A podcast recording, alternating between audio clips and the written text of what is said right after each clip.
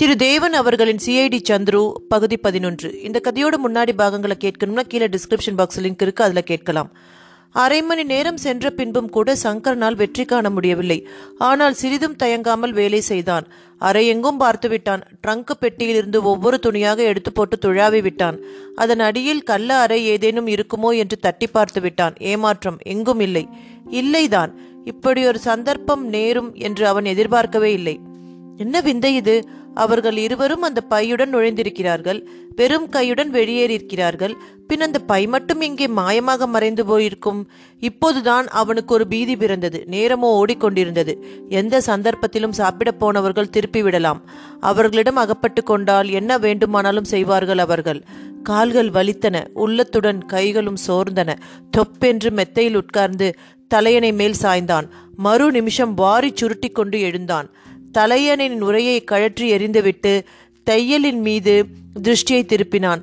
ஆ இத்தனை நேரம் ஏன் தோன்றவில்லை? இந்த தலையணியின் தையலை பிரித்து பையை உள்ளே வைத்து மறுபடியும் அவசரமாக தைத்திருக்கிறான் குள்ளன்.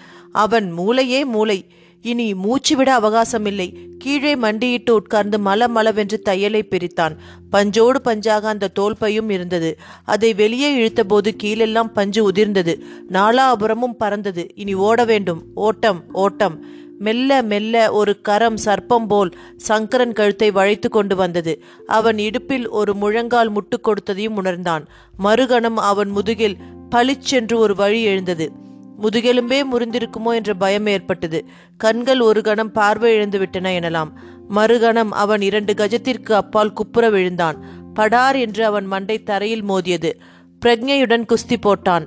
அதில் தோல்வியே கண்டான். கண்ணெதிரே உலகமே இருண்டு விட்டது மறுபடி கண்ணை விழித்தபோது ஒரு நாற்காலில் அவன் உட்கார்ந்திருந்ததை உணர்ந்தான். அவனாக உட்கார்ந்திருக்கவில்லை. ஹோல்டாலை சுற்றி கட்டியிருந்த வயிறு அவனை வலுவாக பிணைத்து கொண்டிருந்தது. ஒரு இம்மியும் அசைய முடியாதபடி அவ்வளவு கெட்டி.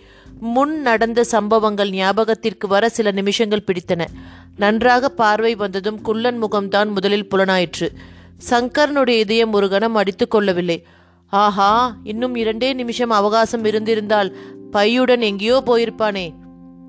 படுக்கை மேல் அதோ கிடந்த அந்த தோல்பை மறுபடி ஒரு சந்தர்ப்பத்தில் அவனுடைய கையில் கிட்டுமா? குள்ளன் மீண்டும் ஒரு முறை இப்போது போல் ஏமாறுவானா? எத்தனை அற்புதமான சந்தர்ப்பம். விதிவசத்தால் வீணாகிவிட்டதே. என்னங்க மோப்பம் நல்லா பிடிச்சு வந்திருக்கீங்களே என்றான் குள்ளன் கேலியாக. என்ன சாமர்த்தியம் என்ன நடிப்பு. அந்த ஆட்டோ ரிக்ஷாக்காரன் என்னை கண்டு சொல்லாது போனா. ஐயா இதுக்குள்ள கம்பி நீட்டிருப்பீங்க இல்லையா? அடப்பாவி என்றான் சங்கரன். ஒரு ரூபாயும் வாங்கி கொண்டு மோசம் செய்திருக்கிறானே அவன். அலட்டிக்காதீங்க நாங்கள் ரெண்டு ரூபாய் கொடுத்தேன். கூலிக்கு மோசம் செய்கிறவங்களே அப்படித்தான். இங்கே பத்து ரூபாய் கொடுத்தால் எதிரியை காட்டி கொடுப்பான். எதிரி பதினைந்து ரூபாய் கொடுத்தால் நம்மையே காட்டி கொடுப்பான். உலகத்திலே பற்றுக்கொள்ள வேண்டிய பாட பாடமாச்சு அது. போகட்டும் இங்கே வந்து என்ன செய்கிறீங்க நான் சொல்ல வேண்டுமா? உனக்கு தெரியாமலா கேட்கிறாய்? ம் இந்த பையை தட்டி கொண்டு போக பார்க்குற. அது நடக்காது. நிச்சயம் சொல்கிறதற்கில்லை. சற்று முன் அநேகமாக நடக்கிறதற்கு இருந்தது. ஏழு சிரித்தான். நடந்ததா? நாங்கள் ரொம்ப வேலை செஞ்சு இதை சம்பாதித்திருக்கிறோம். லகுவில் கொடுத்து விடுவோமா? நாங்களும் வேண்டிய வேலைகள் செய்திருக்கிறோம். அதை பத்தி இப்போ பேச வேணாம் அனாவசியம். பை என் கையில் இருக்கிறது ஆகையால அது என்னுடையது. அது நியாயம். முயற்சி செய்து நான் வென்று விடுவேன் அது என்னுடையதாகிவிடும். ஏய் உன்னை கட்டி போட்டு நான் பேசுகிறேன் என்கிட்ட சவுடால் அடிக்கிற திருட்டு நாயே. குள்ளன் பலீர் பலீர் என்று இருமுறை சங்கரனின் கன்னத்தில் அறைந்தான். உன்னை நான் இங்கேயே கொன்று போட்டுவிடப் போகிறேன். உயிரோடு வெளியே போனால் தானே முயற்சி செய்வ. என் சிநேகிதன் வரட்டும். சீ நிறுத்து உன் பேச்சை என்றான் சங்கரன் அசைந்து கொடுத்து. ஒன்றும் செய்து கொள்ள முடியாது. இந்த சமயத்திலே நான் உனக்கு ஒரே ஒரு கருணை காட்டுகிறேன். இதோ இந்த கத்தியால் சாகிறாயா? அல்லது இந்த துப்பாக்கியால் சாய சாக விரும்புகிறாயா? துப்பாக்கி எது? பொம்மை துப்பாக்கி என்று நினைத்து விட்டாயா? இதனால் உன் நெஞ்சு நூறு சுக்கல்களாக பிறப்பேன். இதெல்லாம் பட்டணத்தில் நடக்கிற காரியமா? ஏ நடு தெருவில் நான் நடத்துவேன். நீ என் எதிரி. எதிரிக்கு மருந்து ஒன்றே ஒன்றுதான். தீர்த்து விடு. நான் உன்னை ஓடிப்போ என்றாய். ஓடுகிற ஆள் இல்லை. என்னை விடாமல் துரத்தி வந்திருக்கிறாய். உன் வேலை எல்லாம் காட்டுகிறாய். மறுபடி காட்டாதபடி நான் உன்னை செய்துவிடப் போகிறேன். சங்கரன் துடித்தான். நாற்காலியோடு ஆடினான். ஏய் ஏய் என்னை தொட்டாயோ? ஜெயிலுக்கு போவாய். தூக்குமேடை. தம்பி அதெல்லாம் அகப்பட்டு கொள்கிற முட்டாள்களுக்கு இதோ இந்த ட்ரங்கு பெட்டிக்குள் நீ மறைந்து போவாய். ட்ரங்கு பெட்டி எட்டடி ஆழத்தில் மறையும். வெளியே ஏதோ அரவம் கேட்டிருக்க வேண்டும். அப்போது குள்ளன் சட்டென்று பின்புறத்து கதவை திறந்து வெளியே எட்டி பார்த்தான். அவன் சந்தேகம் தீரவில்லை. வராந்தாவுக்கு சென்று இருபுறமும் பார்த்தான். சங்கரன் விடுவித்துக் கொள்ள முடியாது என்று நம்பிவிட்டான். கீழே ஏதோ மோட்டார் வந்த சப்தம். கலகலவென்று ஜனங்கள் பேச்சு குரல் திறந்த கதவு வழியே வந்தது. சங்கரனுக்கு இப்போது ஒரு ஆசை. ஒரு வெறி உண்டாயிற்று. இனியும் தப்பலாம் என்ற சிறு நம்பிக்கை பிறந்திருந்தது. இரண்டு முறை அவன் ஏற்கனவே முயன்றதில் இடது கை கட்டு தளர்ந்திருந்தது. குள்ளன் எதிரே இல்லாத சமயம் மூன்றாம் முறை கையை உதறி வெளியே இழுத்து விட்டான். மறுகணம் அந்த கையை நீட்டி கத்தியை எடுத்து பட் பட் என்று நாலே வெட்டுகளில் விடுவித்துக் கொண்டு எழுந்தும் விட்டான். எழுந்த சமயம்தான் நாற்காலிக்கும் காலுக்கும் பிணைக்கப்பட்டிருந்த கட்டுபூராவும் விடுபட்டது. நாற்காலி நகர்ந்து சப்தம் எழுப்பிவிட்டது. குள்ளன் திடுக்கிட்டு உள்ளே ஓடி வந்தான். அதற்குள் சங்கரன் படுக்கையில் இருந்த பையை அள்ளிக்கொண்டு வலக்கையில் கத்தியுடன் தயாராக நின்றான். முட்டாள் என்னிடம் விளையாடாதே என்று எச்சரித்தான் குள்ளன். உன்னை தீர்க்காமல் நான் எப்படி வெளியே போக முடியும்? இந்த கத்தியால் என்னை குத்துவதாக சொன்னாய். உன் உயிரை இதை கொண்டே முடித்து வைக்கிறேன். என்று பதில் கொடுத்தான் சங்கரன். குள்ளன் நகராமல் நின்று கொண்டிருந்தான். சங்கரனும் சளைக்காமல் நின்று கொண்டிருந்தான். தலைக்கு மேலே மின்சார விளக்கின் வெளிச்சம். யார் முதலில் நகர்வது என்று அறியாமல் வெகுநேரம் நின்றார்கள். எப்படியும் குள்ளன் துப்பாக்கியில் கை வைத்து விட்டால் தனக்கு சமயம் இருக்காது என்று சங்கரன் அறிவான். சற்று நகர்ந்தாலும் கத்தியை எரிந்து விடுவான் என்று குள்ளன் எதிர்பார்த்தான். பதினைந்து நிமிஷங்கள் அப்படியே நின்றார்கள். அதன் பின் வெளியே காலடி ஓசை கேட்டது. ஏழு அங்கே என்ன செய்கிறாய்? விளக்கை போட்டு விடு என்று கேட்டுக்கொண்டு வெளியே வந்துவிட்டான் ரத்தினம். கதவையும் அவன் தட்டினான். எதிரில் எதிரிகள் இருவரும் இந்த நிலை இனி நீடிக்க முடியாது என்று உணர்ந்திருக்க வேண்டும். தன் மீது பாய்வதற்கான முஸ்தீபுகளை சங்கரன் செய்கிறான் என்று குள்ளன் தீர்மானித்து விட்டான். இந்த தீர்மானத்தில் சிறிது அவசரப்பட்டு வாசற்படிக்கு அப்பாலிருந்து நகர்ந்தும் விட்டான். சங்கரன் பாய்ந்தது உண்மை. ஆனால் அவன் சென்றது குள்ளனை நோக்கி அல்ல. எலக்ட்ரிக் விளக்குகளின் சுவிட்ச் இருக்கும் திசையில் ஓடி அறையை இருளடையச் செய்துவிட்டு அங்கிருந்து குள்ளன் நின்ற வாசற்படிக்கு தாவினான். அது திறந்திருந்தது. சௌகரியமாகிவிட்டது. கண் மூடி கண் திறப்பதற்குள் வராந்தாவை அடைந்தான். இந்த மாதிரி நடக்கும் என்று எதிர்பாராத குள்ளன் சிறிது ஏமாந்தே போனான். இடது கையில் பையை அமுக்கியபடி வராந்தாவோடு ஓடி ஒரு திருப்பத்திற்கு வந்தான். அங்கே ஒரு மாமரம் தனது நீண்ட கிளையை அந்த பக்கம் சாய்த்திருந்தது. ஒரே தாவில் சங்கரன் மரத்தின் கிளையில் இருந்தான். இரண்டு நிமிஷங்களுக்கு அப்பால் எதிர்கிளை வழியாக அடுத்த காம்பவுண்டுக்குள் இறங்கிவிட்டான். அங்கே நாற்காலியை இழுத்து போட்டுக்கொண்டு இரண்டு ஸ்ரீகள் வம்பு பேசிக் கொண்டிருந்தார்கள் மரத்தில் இருந்து அவர்கள் எதிரே ஒரு ஆள் குதிக்கவும் மிரண்டு போனார்கள். கூச்சல் போடுவதற்கு கூட நா நா புரள மறுத்தது. அழு திருடன் திருடன் என்று அவர்களில் சற்று தைரியசாலியான அம்மாள் குரல் கொடுக்கத் தொடங்கினாள்.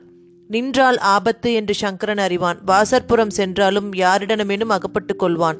பல கேள்விகளுக்கு பதில் சொல்ல வேண்டி வரும். எனவே புழக்கடை பக்கம் ஓட்டமாக ஓடினான். புதிதாக போடப்பட்டிருந்த இரு பாத்திகளை இரக்கமின்றி மிதித்துக்கொண்டு காம்பவுண்ட் சுவர் மீது தாவி அதன் மேலேயே சென்றான். ஐந்தாறு வீடுகளுக்கும் சேர்த்து போடப்பட்ட சுவர் அது. ஒரு கணம் திரும்பி பார்த்தான். அவன் விட்டு வந்த மாடியில் இருந்த அறைகளில் எல்லாம் விளக்குகள் எரிய வராந்தாவில் ஜனங்கள் நின்றார்கள். அதோ அதோ என்று சிலர் கையை காட்டினார்கள். குள்ளன் பிடியிலிருந்து தப்பினதில் மிகவும் ஆறுதல் சங்கரனுக்கு. ட்ரங்கு பெட்டியில் அல்லவா அடைத்து விடுவதாக சொல்லியிருந்தான். அந்த ஆறுதல் ஒரு கணமே இருந்தது. சுவர் மீது ஓடும்போதே வலப்புறம் பார்த்தான். அவன் இதயம் மறுபடி ஒரு கணம் நின்றது. சுமார் இருபது கஜத்துக்கு அப்பால் வலப்புறமாக குள்ளன் ஓடி வந்து கொண்டிருந்தான். இதற்குள் நாலைந்து வீடுகள் தாண்டி இருப்பான் சங்கரன். தைரியமாக இடப்புறமாக குதித்து அந்த தோட்டத்தில் ஓடினான். பின்புறம் எல்லாம் அந்த வீட்டில் இருள் அடைந்திருந்தது. ஏதேனும் கேளிக்கைக்கு சென்றிருக்கிறார்களோ என்னவோ. அவன் அதை அள்ளிக்கொண்டு போனாலும் கேள்வி முறை இல்லை. வாசற்புறம் ஒரு நாய் கட்டியிருந்தது. அதன் அருகே ஒரு கிழவர் உட்கார்ந்திருந்தார். சும்மா இரு பிரவுனி என்று அதை அதட்டி இழுத்து பிடித்து கொண்டார்.